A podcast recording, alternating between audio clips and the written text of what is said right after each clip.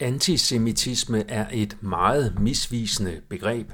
Mit navn er Per Brandgaard, og det er den 10. august 2023.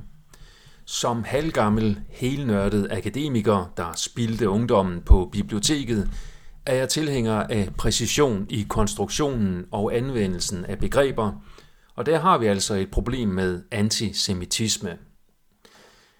Jeg har tidligere beskrevet, hvordan den nyeste danske faglige rapport om antisemitisme er uden brugbar definition på begrebet.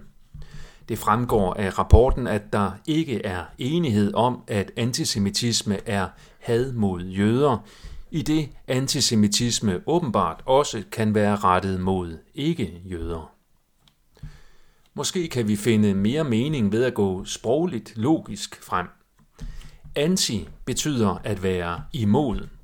Sem er en af den bibelske person Noas sønner. En antisemit er således modstander af Noas søn Sem. Jeg ved ikke, hvorfor man skulle være modstander af ham, men det er rent logisk sprogligt, hvad antisemit betyder. Definitionen kan måske udvides til de nutidige efterkommere af Sem, hvilket omfatter både nulevende jøder, kristne og muslimer, hvis vi følger den interne logik i Toran, det gamle testamente og Koranen. Sem var nemlig ikke jødernes stamfader. Det var strengt taget Juda, en af Jakobs sønner, og hvis vi tillader kuppet af hele Israelit-kategorien, så var det Jakob.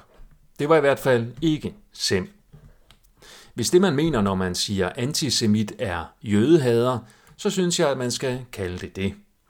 Eller hvis det skal lyde lidt finere eller mere klinisk, så kan man bruge betegnelsen anti-judaist eller anti-jakobist. Ud fra et konventionelt kristen perspektiv, så var det sådan set jøderne, der på Jesu tid var anti. Jøderne var anti-Jesus. Så meget, at de fik ham hængt på korset i konspiration med romerne, hvis vi altså skal tro på fortællingerne i det nye testamente. Man fristes til at kalde dem, der var og måske stadig er anti-Jesus for anti-jesuiter, men jesuiterne er en nyere del af den katolske kirke, så det kan også give anledning til misforståelser.